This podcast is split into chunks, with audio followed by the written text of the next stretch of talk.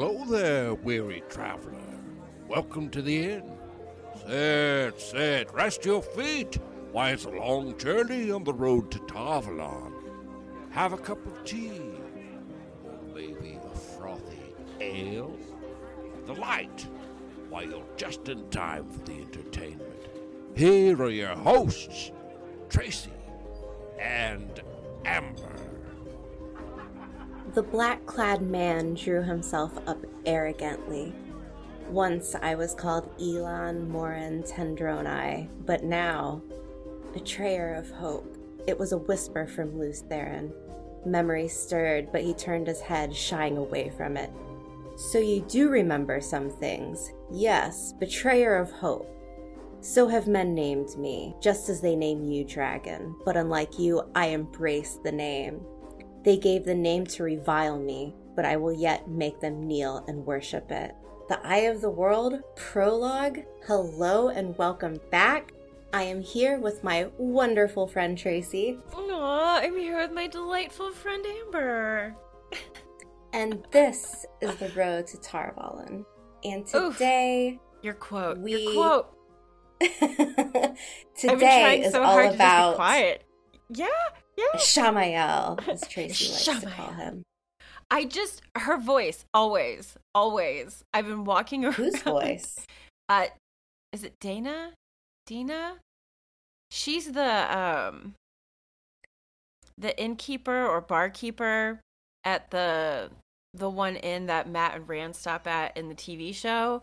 And at the end of it, she has this moment where she's like talking about Shamael, and she's like, "And three thousand years later, we remember his name, Shamael." And the way she says it, it's been in my head all day, all day.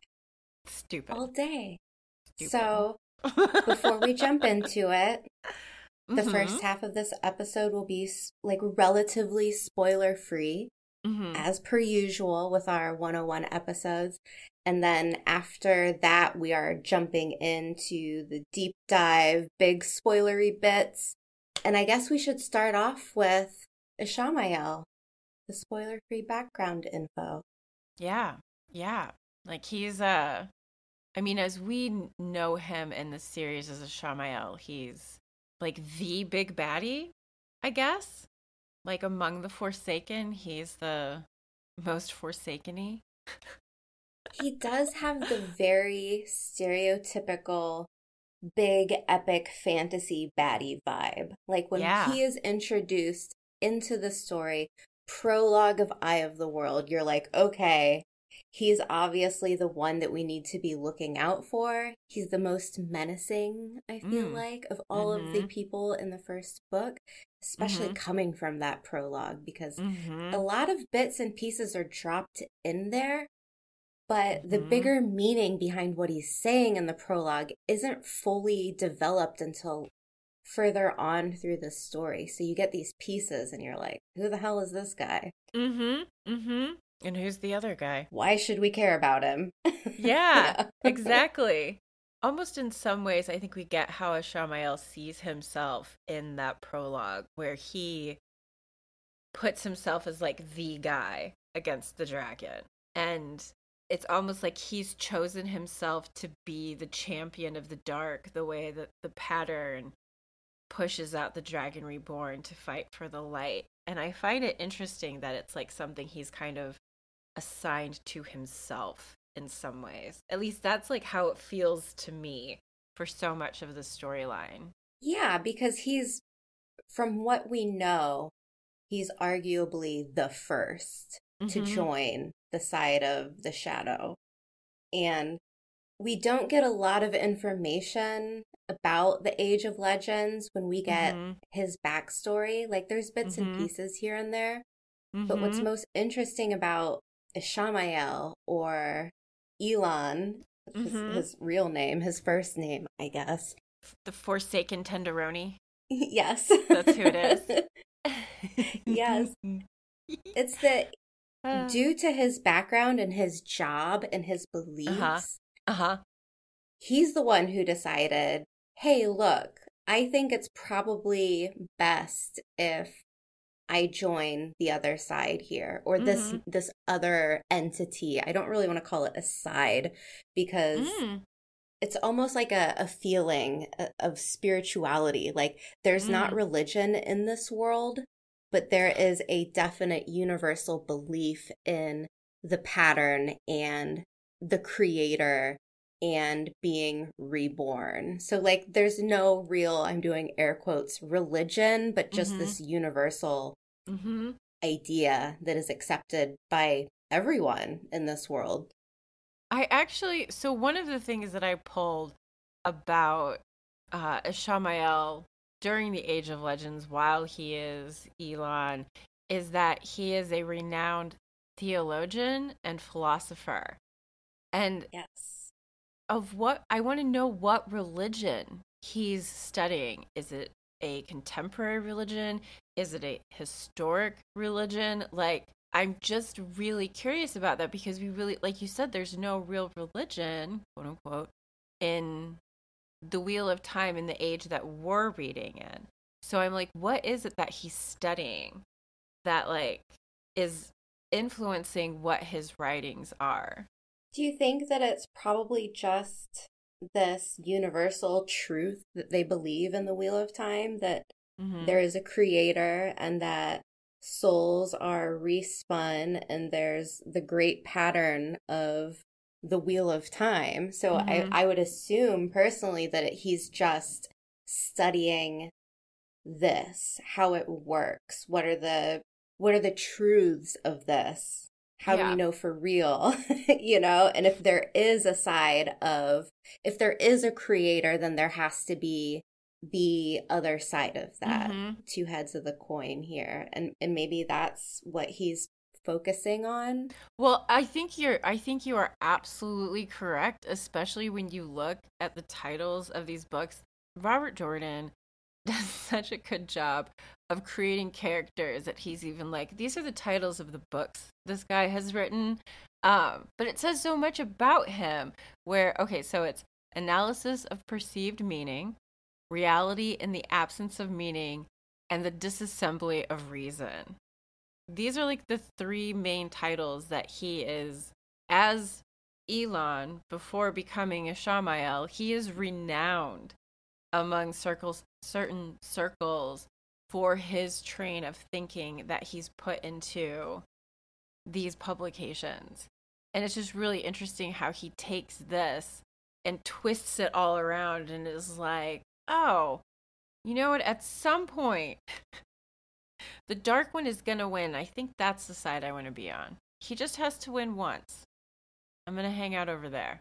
Yeah he he definitely has this almost nihilistic approach Mm, to mhm. things Yeah. where like does anything actually mean anything at all like is there any point to this and we know that during the first signs of the breakdown during the age of legends so like these first moments where we start seeing signs of upheaval i guess Mm-hmm. he's the one who's assigning himself to the side of the dark and he's Mhm. almost this person who i want to say stages like a an announcement almost Mm. like mm-hmm. i am turning to this side because this makes sense and he has Mhm. his reasons for doing it and it's his belief that the war between the shadow and Lews Therin has gone on for an infinite amount of times. Yeah. And he's theorized that Lews Therin has succumbed to the dark before. And Mhm. this is one of the reasons why he's trying to influence him and not only beat Lews Therin, but Mhm. just pull him to the side of the dark really, really hard. Like, this is his way out Mm-hmm. his way of creating an end to this eternal spinning of the wheel, I guess. Yeah, it's just intriguing how he gets to this thought process that there's this whole big thought process that goes into who he is, who he becomes. And when you were talking about how he like orchestrates his announcement, like he does it at some sort of like conference where there are people who are coming together to try to address riots, famine, the insecurity of the time period that they're living through. And so he comes in and is like, So, yeah, guys, not so much for me anymore. And it kicks off more riots. And so, like, even just his announcement is this almost score for the Dark One.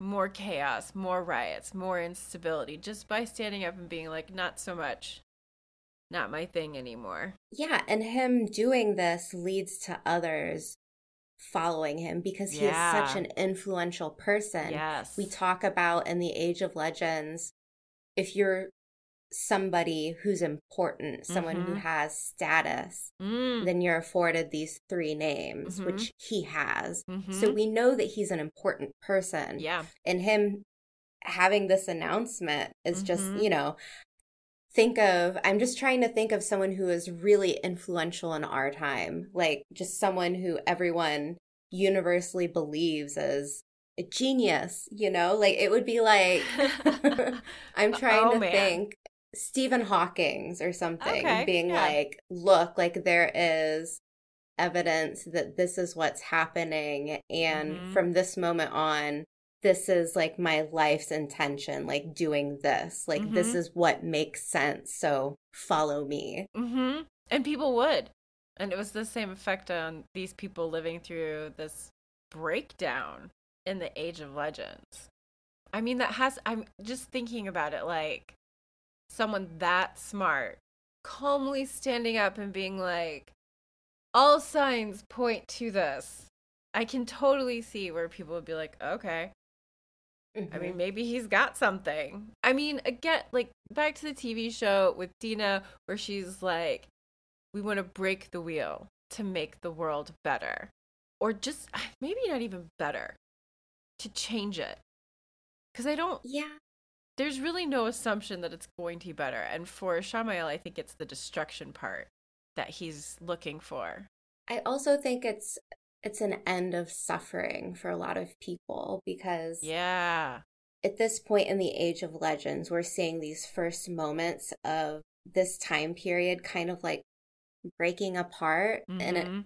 in a time where there is, from what we know, it's supposed to be almost a perfect idyllic society. Mhm. When things start going wrong, I could imagine that it would be very confusing and very chaotic for people Mhm. who have never gone through tragedy or want Yeah. or need for Mhm. that matter. Mhm. So when you see all of these problems rising and you're like, hey, this is the answer, this is the way out, I'm sure Yeah. people are going to be like, oh, yeah, okay, like yeah. I'm in. yeah. And then when we see in specifically in the TV show, which I, I love that they did this, I think this is one of my favorite lore drops within the show because it made so much sense to me mm-hmm. is Dana being like this this life this you know this place that we're living it's just one day after the next it's it's dark it's you know people are suffering Yeah. we're tired of it Yeah. and in Ishamael's case he was tired of being spit back out you know he didn't want to be reborn he doesn't want to go through this Mhm. eternal spitting out of the souls by the great pattern Mhm. and so the only way that he can think to fix this is for the side of the dark, the side of the shadow to win, to end it. Oof. That was really well explained. I think so too. I think Yeah. so too. Yeah, the show you. did a great job. Mhm. Oh, you mean me? no, the way that yeah, the way that you, meant- summed it up. I thought you meant that was really well done in the show, and I was like, I know, right? I mean, you can say that about your own intelligence too, and I'm totally down for it. But yeah. oh, thank you, thank you. You're welcome. You're welcome. In both cases, I agree with you. And I think it also does a good job of setting up the fact that, like, the dragon and this Forsaken in particular are going to be like our head on head battle that we're going to be driving towards. Yeah, he's definitely the adversary of Lews Therin Mm-hmm. and the reborn big time version of Lews Therin. right. We have this, you know, whole school of thought. We have Ishamael doing his thing. Mm-hmm. And then we have the strike on Shayol Ghul. We have yep. Lews Therin Telamon and his 100 ish companions, male companions, who strike mm-hmm. at the mm-hmm. Dark One and seal the bore. Mm-hmm. And then, you know, we get that information and it's like, but wait, there's more. right? Right? In my notes, I think I wrote it in as let's see here.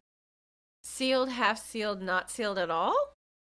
Yes. And I love this so much because I don't think it is something that a lot of people commonly know who yeah. read the series. Yeah. I didn't. This is one of those parts where, like, Ishamael gets a lot of questions from me because we at least know that he has an influence in the world in a way that none of the other Forsaken do.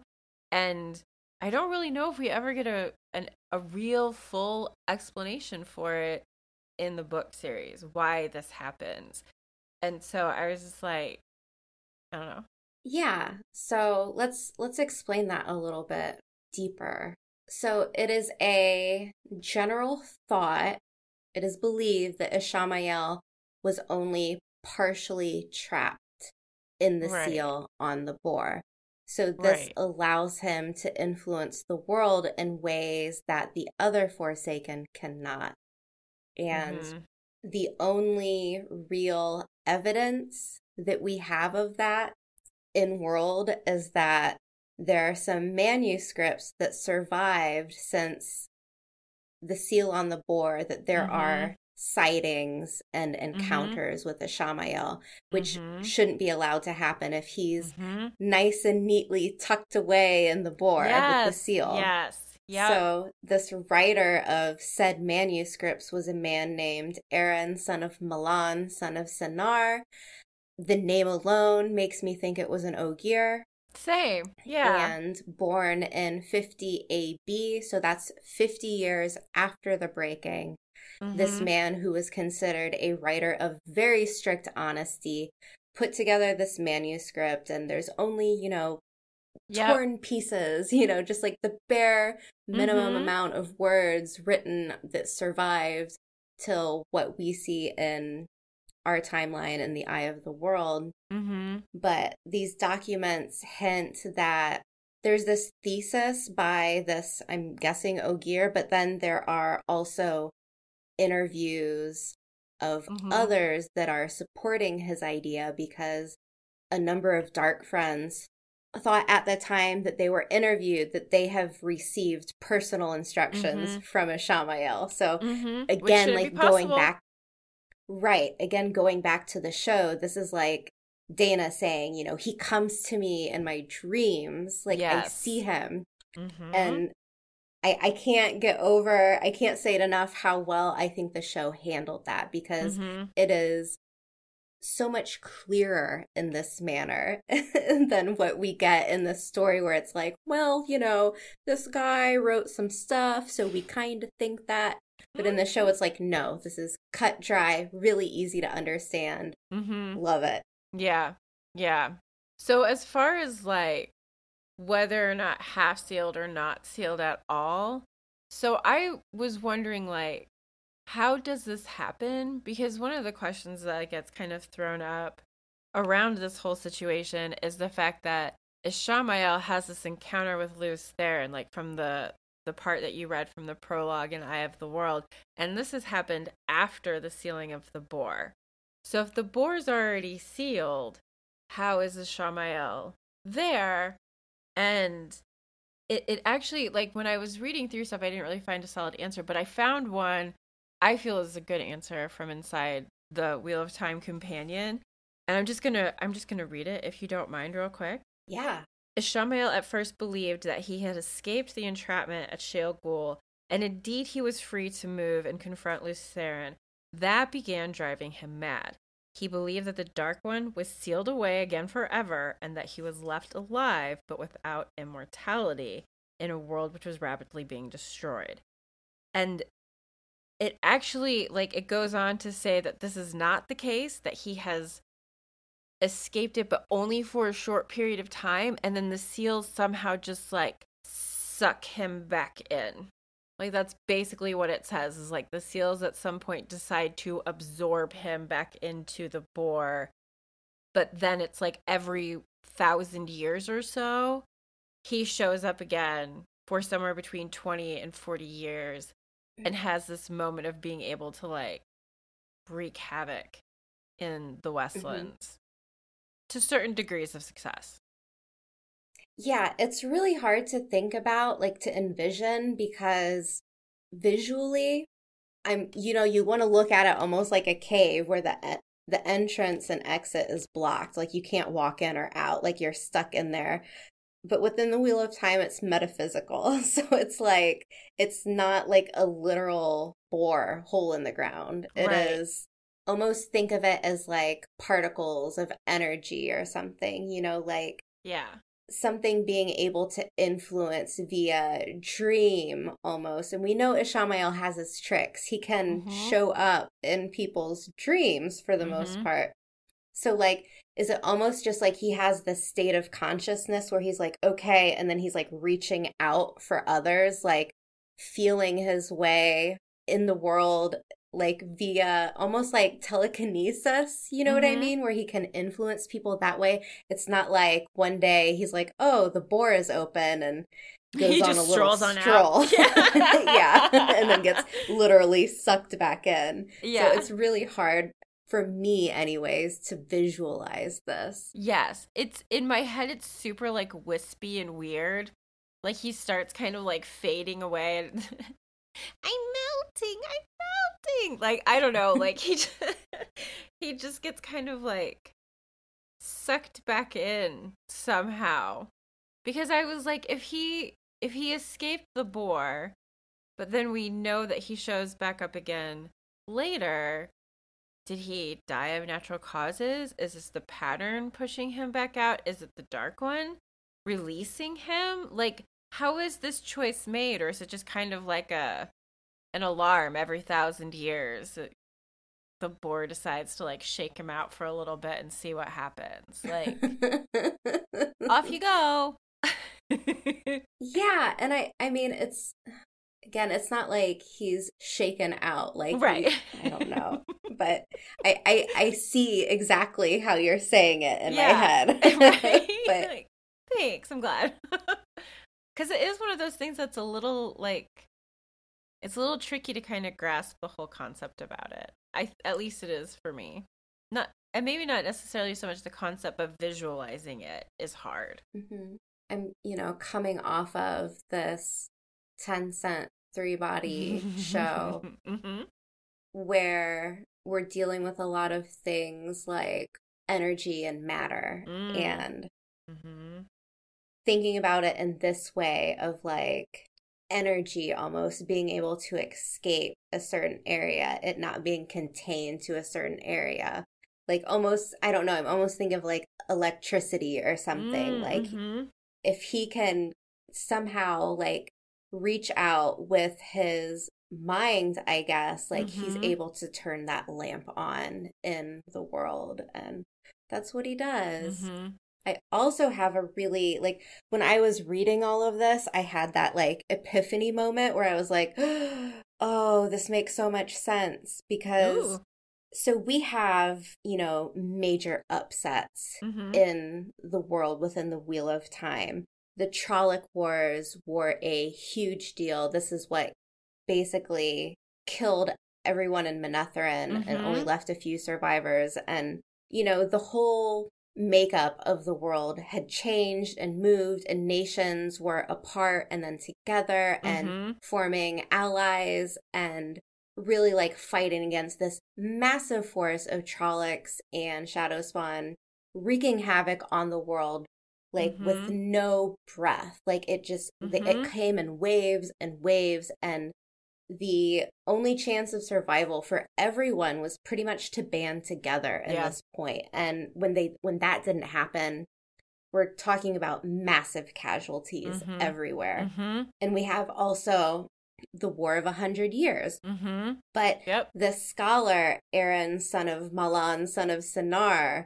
we're attaching this theory of Ishamael, like being able to influence and touch the world, to Mhm. so many of these big Mhm. issues that Mhm. have pretty much destroyed a peaceful time Mhm. and has destroyed any chance of advancement in the world Mm. within the Wheel of Time. So Mhm.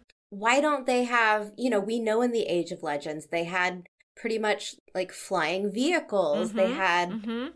what we would consider like electronics. Mhm. Like it was really really advanced more than what in our like real life what we have. Mhm. So, why is it from the time of the Age of Legends all the way to the Eye of the World, they have not had any major advancement whatsoever? Yeah. Like, this is my theory. This is my big theory. Like, Ishamael knew that any type of advancement in this world Mhm. would make it too easy for the side of the light just to decimate Trollocs Yeah. and Shadow Spawn, these henchmen of the shadow. And like, you know, like there's a good reason. Like you don't want if you're Ishamael, you don't want guns, you don't want cannons because those Trollocs aren't gonna last up Yeah. against that. So if you can keep wreaking havoc and putting a stop to any advancement, like Mhm. that's huge. Mhm. We're talking like 3,000 years in the Wheel of Time from like the Trolloc Wars to the current timeline, and there was nothing. Nothing. Like in our timeline, in like the past 2,000 years, we went Mm. from riding horses to reaching the moon. yeah. And that was one thing within the series, within like the main series, that I always kind of had a problem with, where I was like, I Mhm. just, I don't know if I find that believable because humans are just, the rate of advancement is so exponential. And as soon as you figure one thing out, and then it's like boom, boom, boom, and you're making giant leaps. And here it's like, Still riding horses and You you know, know, Like just taking ships and no light bulbs. All right. at, at the same time though i mean like the egyptians existed and i mean lots of groups of people existed for thousands of years without ever like reaching the advancements of technology that this current chapter of humanity has experienced so perhaps like the proper combination of making that happen just hasn't really been fully in place until recently. Like i don't necessarily know like what all links up to like make us the society that we are.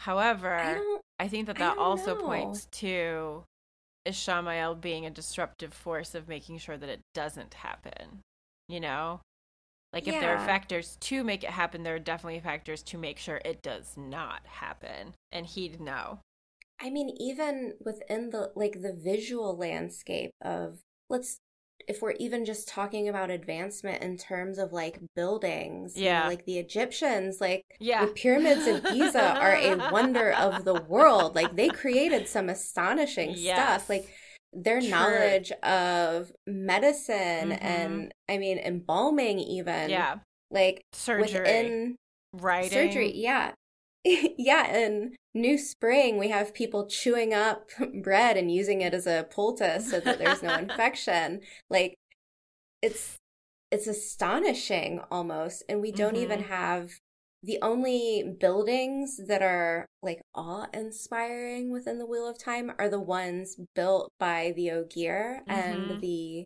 people that can channel hmm and then everything else is just left over from the Age of Legends when they were really advanced. So, Mhm. Stone of Tear, like we've got some Yeah. really incredible stuff, but within, you know, the Third Age and before that, there's just Mhm. not a lot of, there's not much going on. People aren't really doing anything. They're just trying to make it by and shear their sheep and live simply. Well, and I mean, Ishamael's purpose was to destabilize human ci- civilization, like Yeah. success. Betrayer of hope. Yeah. I mean, It's in the name, guys. yeah, if you can't, if there's no advancement, there's no hope. yeah, yeah, yeah, and that just like survival mode getting through to the next day. Like, yeah. So, can we talk about how he's a Dark One wannabe? Sure, but just before I move on from Please. this current uh topic here, Yeah, sorry. there there's one uh quote that I found within the main series that I found just because Ishamael said it doesn't mean that it's true. right. But there's a moment where he's, he's confronted by someone and he re- Ishamael responds to that in anger and the quote is this person is saying, you know, like this creed of like the dark one and all the forsaken are bound in Shayol Ghul, and Ishamael is like, fool, I have never been bound. Ooh. So Ooh. I just I you never know. Like is it Ishamael just being his Braggadocious self. yeah, is he just being like that or is there like real weight behind it? And Ooh. I feel like even him saying I have never been bound, you could Mhm. say it like I've never been fully bound. Like I've Mhm. always been able to influence, but not necessarily like I wasn't bound at all. Mm-hmm. Yeah, like part of it feels like it's just it's just the reincarnation that occurs because of the wheel of time, because the pattern. But at the same time, he is attached to the bore and like in all of this he is somehow sealed it seems but Mhm. maybe that's just the appearance and maybe this is maybe this is his choice maybe he likes thousand year long naps I mean, if I had the choice to enjoy sleep. right but i mean it feels as though there's like a time limit put on how long he has to make his influence felt like Mhm. During the Trolloc Wars, like one of the things that I read was like he just barely had a chance to get that kicked off before he started fading away and being sucked back towards the bore again. But then also the same with his service to Arthur Hawkwing, where he was there and then realized he wouldn't be and then starts like trying to fracture what Hawkwing has built up. I don't I don't think he has a choice about how long he stays Out unsealed. and about. Yeah. Yeah. On holiday? I don't know. um, it's really weird, but it's really interesting that he gets these like I don't know, sabbaticals from the bore. Like Yeah. little breaks because none of the other Forsaken get this. It's just him. I mean, as far as we know of, none of the other Forsaken admit to being able to have this level of influence while they are sealed away. yeah. And two, he's one of the most powerful of the Forsaken in in general. So Mhm. maybe that has something to do with it as well. Yeah, I think what is it? Rahvin is like the only one among the Forsaken that either Yeah. like come close or match him for power, and only Rand is listed as able to match him for strength. Mhm. So So, spoilers then? I'm down. I'm down. Okay, so if you have not read The Wheel of Time in its entirety, entirety. thanks for listening. Yeah, and Uh, spoilers for the TV show too. well, since we're in the spoiler section, I would say that covers everything. Do you have a specific spot where you would like to start? I think it's interesting looking at Ishamael's timeline in The Wheel of Time, how Mhm. short lived it is. I mean, he's built up to be this big baddie. So, you know, we see him, boom, very beginning, Eye of the World prologue. And then we see him last in chapter 55 of The Dragon Reborn, Yeah. Heart of Stone. mm-hmm. Turn to dust. Yeah, Moiraine kills Be'lal, and then Rand kills Ishamael with Callandor. And it's like, Mhm.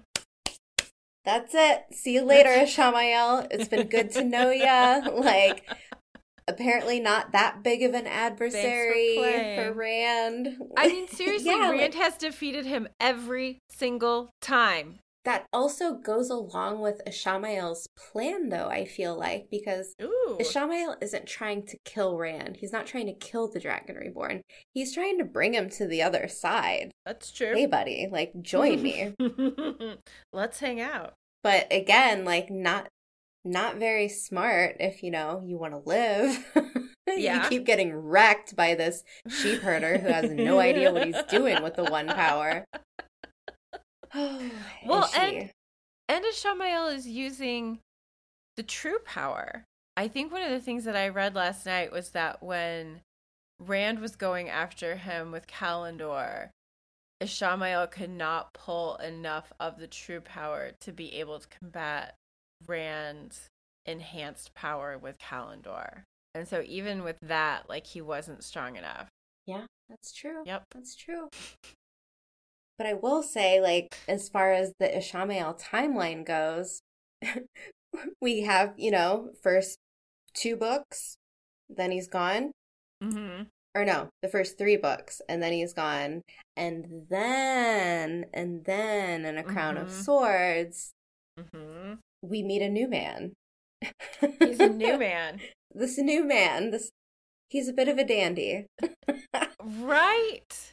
I think it's Moghedien who observes that he's pretty enough that if it weren't for his chin, Graendal would want him for one of her pets.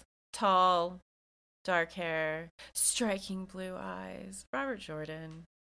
yes. like in maybe mid 20s. Yep. So Moridin. Moridin. So Moridin is the the re-spawning, the re-spinning of Ishamael, and he's got a new Mhm. face, new body, new name. New attitude. Yeah, he does have a new attitude. So we Mhm. have this moment in chapter 20 where we are introduced to a man. We don't get to learn who he is right away, Mhm. but he's watching Sammael and Graendal leave while arguing and he learns that Sammael is claiming to have a truce with Rand. Mhm. So anyway, Sammael, Graendal having a little bit of a quarrel right now and they're fighting over who's going to become nameless. Mhm. and Mhm. I think this is important Guys. for Moridin's story, Ishamael's story, because he does eventually become nameless. Mhm. And this is the moment that he's introduced. So he's coming in at a time where all of the Forsaken are vying for daddy's attention. Do you feel as though there's like, I mean, first off, yes. Do you feel as though there's ever a time where you, as the reader, question that Ishamael is going to be nameless? Honestly, I never really cared, so I never really thought about it. Like, The idea of the, the nameless just Mhm. feels like it's bringing me back to Catholic school Bible studies where Mm. it's, you know, like everybody wants to, in this case, like I'm talking about like Catholicism, like God. Everybody Mhm. wants to be on God's good side, right? Like Right, everybody's yeah. like, I'm the best, you know, like Mhm. pick me. yeah, I want to go to the me. happy place. Me, me, me, me, me. Yeah. yeah. I want to go to the good place. So like pick me. I'm good. Yeah. And you can only get there by doing the things that, you know, whoever's on top, whoever's in charge, you're you got to follow these orders and you got to do the best you can. So Yeah. to me Nameless was nothing new than nothing other than the things that I learned having to go to Catholic school, but it's just Huh. flipped and it's like the side of, you know, evil. It's the same Yeah. pecking order, the same, you know, spiel. so I don't know. For Ishamael getting that, I think that that fits, I would Mhm. say, because Mhm. specifically when he comes back as Moridin, you said he does have a new attitude. He has a new way of presenting himself. Mhm. And I think that the Forsaken as a whole, like they're all trying to climb over each other. And he kind of feels like outside of that in a way. Mhm. Yes, I agree. Like above it. Yeah, yeah.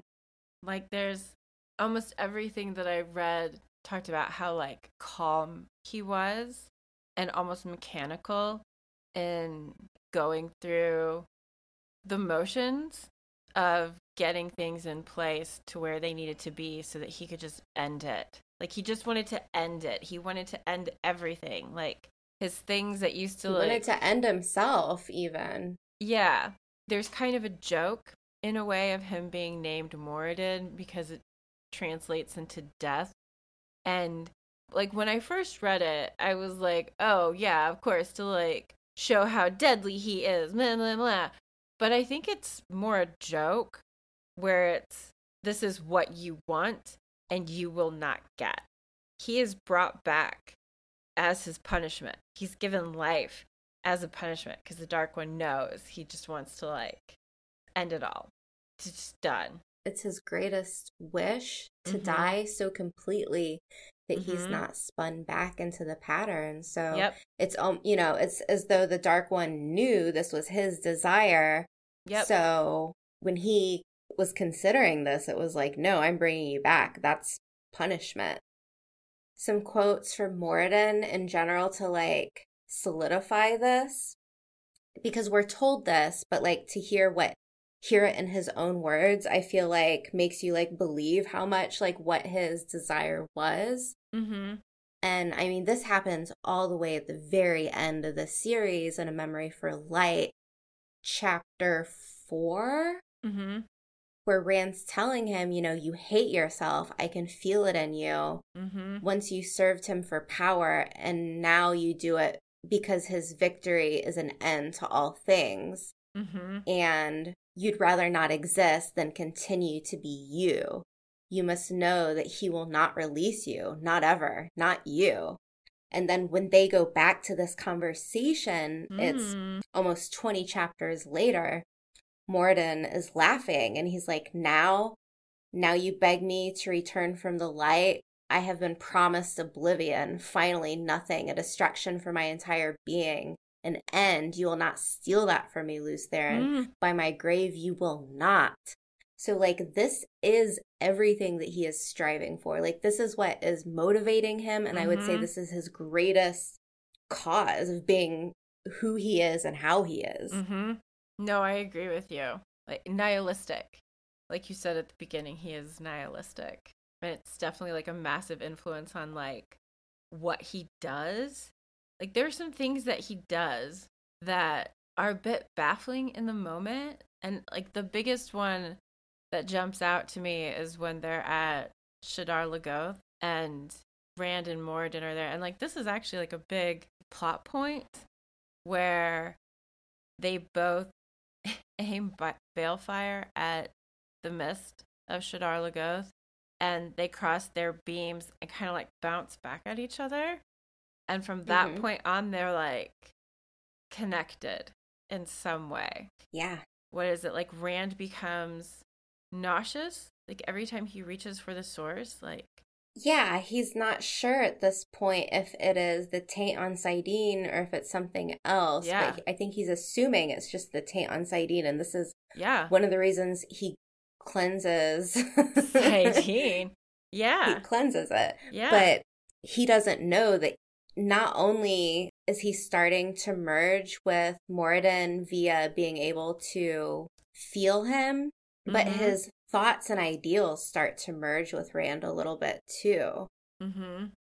Yeah, so like when Rand loses his hand, like from Semirhage, like Moridin is pissed. Like he feels it, one, but he's also mad because now his adversary, like he's actually doing as many things as it seems possible for him to do and get away with it to make sure that Rand does get to the last battle. He doesn't want Mhm. to change his mind anymore. He just wants everything to end. And so he's like, I guess this is how it's going to go. One of them's going to win. Yeah, I think it's really cool how within the story, this merging of the two take place, and then how it becomes the big finale ending of the story, I guess. There's a moment in Crossroads of Twilights where Rand is thinking some things and mm-hmm. he attributes it to Lews Therin, but in mm-hmm. retrospect, I think it was Ishamael. Mm-hmm. And he's thinking that he says, Did he think the Creator had decided to stretch out a merciful hand after 3,000 years of suffering? The Creator had made the world and then left humankind to make it of what they would a heaven or the pit of doom by their choosing. The Creator had many worlds, watched each flower die and gone to make endless worlds beyond. A gardener did not weep for each blossom that fell. And mm. then in parentheses, it says Lews Therin nods in approval. So, like, it's not Lews Therin's thoughts that he's thinking, in my mm-hmm. opinion. It's actually Moridin's thoughts. Huh. And so, like, the the souls and the thoughts and the ideas are slowly combining and it's just wild to think that all of that literally ends on Moridin getting his wish, mm-hmm. getting what he wanted. Mm-hmm. Tricky. Like death, the true mm-hmm. death. Mm-hmm. And Rand taking his body. like the the pulling of the souls together is such a weird thing in the series. Like there's only one other character that I can think of that that happens to where it's not like a where it's two human characters, you mm-hmm. know, like not like a Padan Fain moment where he's a lot of different things and not all of them are quite human. Mm-hmm. right, yeah. The the Lord Luc Isam connection, like mm-hmm. is that similar to what happened with them? Like mm. I don't know. I don't I don't understand how that would happen to Slayer yeah. has to be, you know, obviously some work of the shadow, but it's a good question though. Like how did two people become one person but then still two people? Right? How does that happen? How do their like brains, their souls, their bodies overlap to become one but carry both? I don't get it.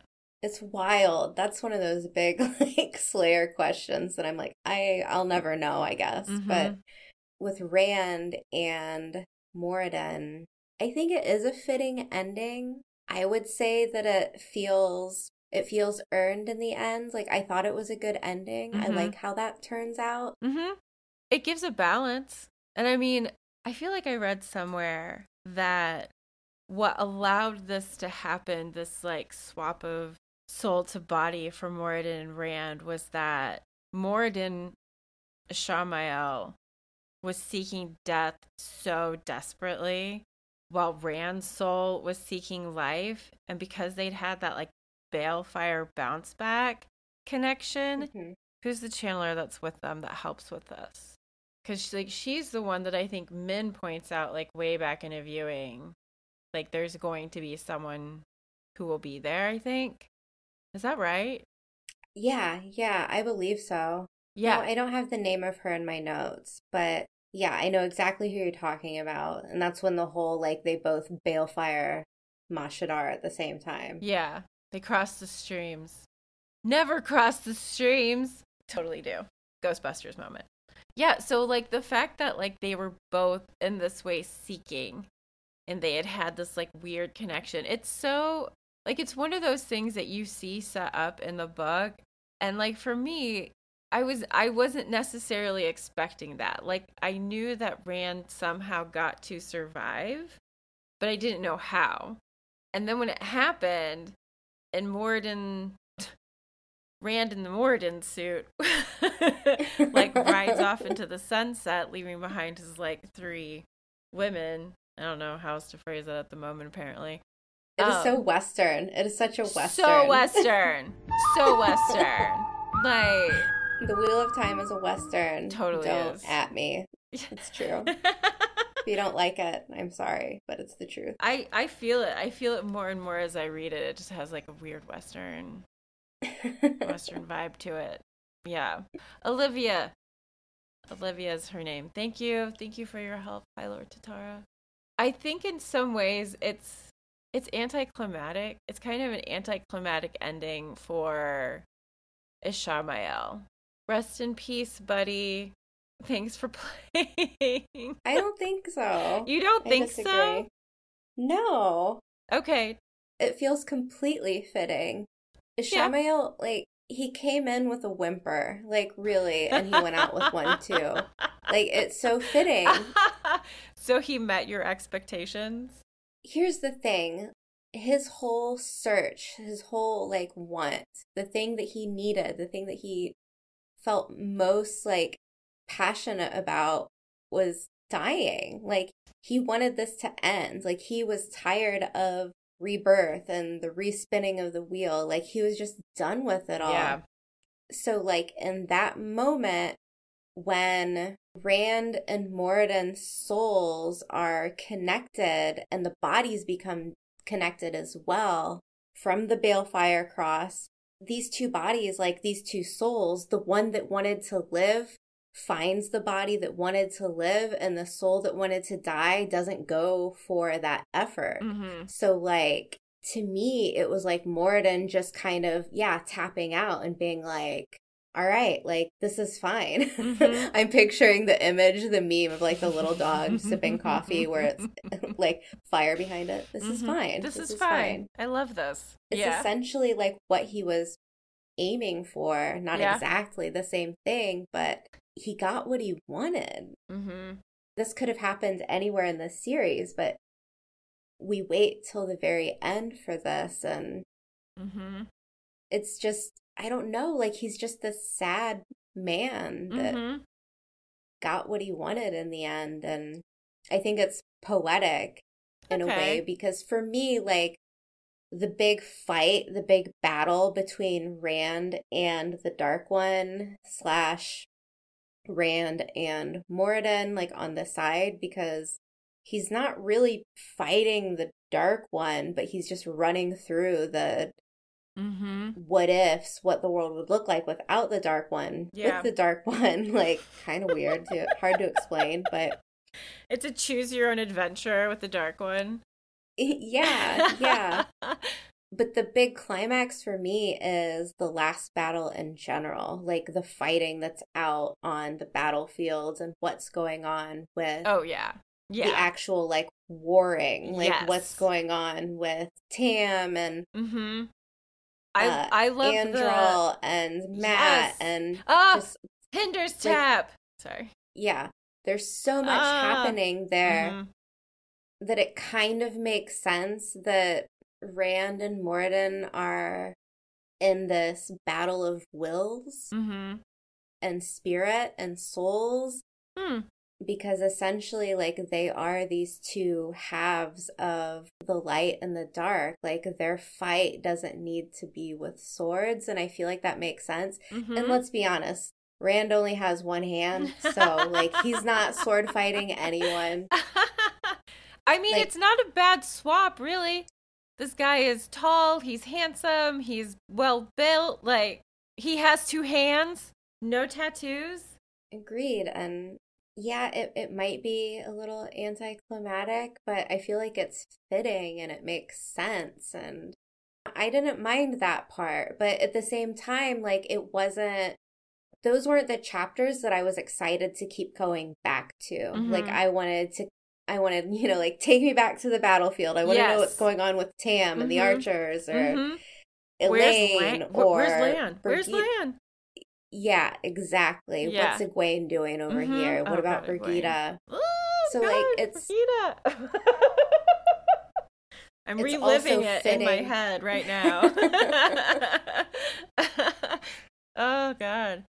But it's fitting that like this soft spoken battle between Rand and Moridin is something like to the side, something almost intimate and almost quiet for that matter. Because the story is just not about Randolph or the Dragon Reborn. Like yeah. he's just this catalyst, you know, like Mhm. yeah, he kind of is the main character and Moridin is in his own way as well, but yeah. it's a fitting, you know, way to go out and it's almost peaceful Mhm. and I appreciate that. I like that. I like that viewpoint instead of me just being like, "That's it." no, I totally get where people would be like. I like your viewpoint I, far better, and I can absolutely see it being like a poetic ending. Like it does have that feel to it, where, I mean, in some ways, one of the things that makes it so fitting is like he's just faced the dark one who is supposed to have been supposed to have been his like big baddie but at the same time it's really Ishamael Moridin who has been his enemy number one weird comrade since in a beginning. way yeah since Yeah. like the very beginning of the book so it does make sense that they would like each choose their direction at this point at the end together to create a new beginning and seal an ending. Yeah, yeah, absolutely. I totally understand though, like, you know, Rand as many people's like favorite character, like he's the first one you're introduced to. So like I can totally see like him being this powerhouse, the strongest channeler that ever lived. Like he is the one. Like you want to see him go full out like, one power nuclear. Mhm. But I had that same feeling of disappointment with Nynaeve because I was like, you're going to tell me Mhm. my girl, Mhm. Nynaeve al'Meara, is sitting on the sidelines, like Mhm. Playing defense for the Dragon Reborn and doing not a whole lot of channeling when she is this absolute this So force to be reckoned with. Not on the battlefield. What? You're kidding me. Mm-mm. But there's so much going on that it's like, okay, I get it. Yeah. There has to be this squad of defenders, you know, with Rand. And I love that it's Moraine and Nynaeve Mhm. there. And it speaks so much to their characters just to, you know, be that loyal there at the end for Rand. And I love that. Yeah, I do too. I think that's the part that like kind of soothes it for me and makes me feel like her being there is part of what keeps Rand pulled together. Like Nynaeve has been this fierce protector to There's no one else that could have done it. Exactly. No. It- what, Egwene? No, right. that's no. never going to happen. She's- I mean, seriously, Egwene's been like running away from Rand for ages. It feels like, you know, like she's not gonna be They don't even get along. Right? She's, not, I She's mean, like, I'm she- married now. I'm the Amyrlin Seat. I got stuff going on. You find someone else to take care of you and hold your hand on yeah, and I mean, Min, what's she gonna do? She can't channel. She can't really defend. She can't defend him. She in can't that vision her way through it. No. Yeah. So I mean, it it definitely makes sense of who's there with him and whatnot. And I even in that regards of Moridin being there, you know, as the last adversary for Rand and Mm-hmm. almost the mouthpiece for the Dark One. Yeah. So I don't know, was there anything else that in your notes that you wanted to talk about? Anything anything at all? I feel like they're the things that are like really obvious about Ishamael slash Moridin that like pretty much everybody knows. Like just him creating the Black Ajah and always posing as Baalzamon. Like he gets like this weird free pass to like Moonlight as Yeah, as like Yeah. the dark one, where he's like, "Don't worry, guys, it's totally chill." I'm allowed to. I got this. It's fine. It's fine. I just think that that's interesting because they do it in the in the show too, where they're like, "Oh yeah, this weird, weird guy Oh, with fire eyes." fire eyes." Yeah, like there he is. Got to be the dark one. Nope, just Ishamael. Apparently, it's like his madness, his tenuous hold on his sanity that causes him to have fire eyes. I mean, that's obviously the right answer. It's a great party trick. like